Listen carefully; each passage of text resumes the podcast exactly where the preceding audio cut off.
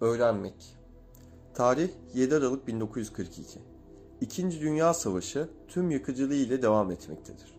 Amerika'da yayın yapan bir radyoda dünyaca ünlü birisi konuk olur. Aynı zamanda bu radyo Türkiye'de de çevresi yapılarak Amerika'nın Sesi adıyla yayın yapmaktadır. Radyo sunucusunun amacı Türkiye'yi Amerika'nın yanında Almanlara karşı savaşa almaktır. Radyonun sunucusu dünyaca ünlü konuğuna şu an bizi Türkiye'den de dinliyorlar. Onlara ne söylemek istersiniz diye sorar.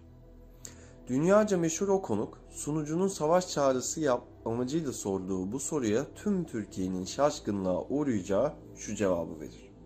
Elbette onlara bir Nasrettin Hoca fıkrası anlatmak istiyorum. O anda radyoyu dinleyen Türk halkı bu duruma fazlasıyla şaşırır. Herkesin hayran olduğu o kişi Nasrettin Hoca hayranıdır. Onu tanıyor ve biliyordur. Derken o ünlü kişi fıkrayı anlatmaya başlar. Hocanın bir gün kapısı çalınır. Hoca kapıyı açar. Gelen komşusudur.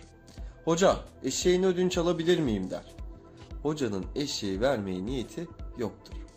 Eşeğim burada yoktur diye cevap verir. Komşu arkasını döner tam gidecekken ahırdan eşeğin anırma sesleri gelir.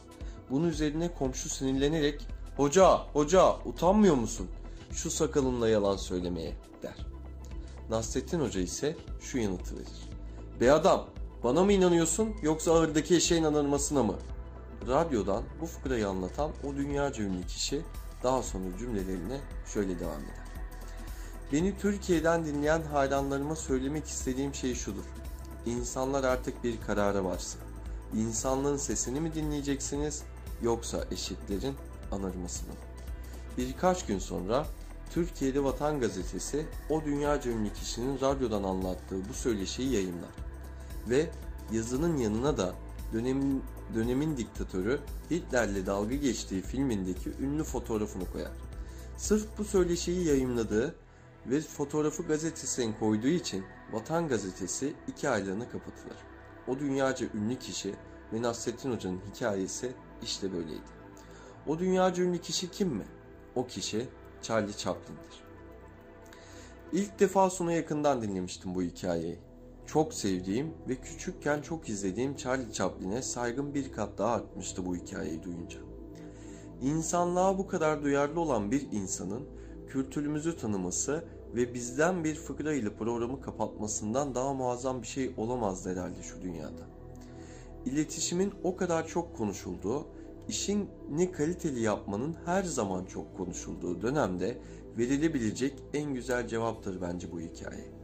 Bir ülkeye o ülkenin kültürüyle seslenmek ve aynı zamanda da mizah yaparken dünyadaki mizahçıları da okumak. Çıkartılabilecek çok ders var bu hikayeden. Charlie Chaplin'in hayatından. Önemli olan sadece biraz araştırmak ve okumak.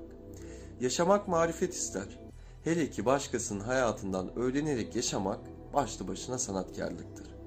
Buna inanıyorum ben daima. Başkalarının hayatından ne öğrenebiliriz diye araştırıp duruyorum. Öyle bir noktada denk gelmiştim Charlie Chaplin'e. Felsefem özgürlüğe inanmaktır. Silahım gülmektir. Lisanım ise kalbimin sesidir. Diyerek açıklar Charlie Chaplin felsefesini, yaşama biçimini. Gerçekten hangimiz yapabiliyoruz bunu? Ufak da olsa yapabiliyorsak ne mutlu bize. Ya da şöyle der Charlie Chaplin. Amacınız zarar vermekse güce ihtiyacınız vardır. Diğer her şey için sadece sevgi yeterlidir. Sevginin bu dünya için ne kadar önemli olduğunu anlatabilmek için söyler bunu. Bir gün sorarlar kendisine neden sessiz film diye. Konuşursam beni sadece İngilizce bilenler anlayacak. Ama sessiz bir filme herkes anlayabilir. Ve dünya Amerika'dan ibaret değildir der. Belki de bu kadar basittir olay ne dersiniz? Sadece tüm dünyayı gönlüne sığdırmakla düzelecektir yaşadığımız sorunlar. Böyle bir hoşgörü lazımdır belki de umudumuzu her daim yeşertmek için. Yaşam çok kısa. Hepimiz için bazen üzün, bazen sorun ama her daim umut ve Charlie Chaplin'in de dediği gibi şunu yapmayı unutmadan yaşamak deriz. Kahkahasız geçen bir gün harcanmış bir gündür. Çok zor değildir gülmek, çok basittir Ama unuturuz bunu yapmayı. Unutmayalım. Lütfen 20 yaşında da olsak, 70 yaşında da olsak hatırlayalım bunu. Yoksa hayat gerçekten çok zor gelir bize. Çünkü hayat aslında dar alanda trajedi, geniş açıda komedidir.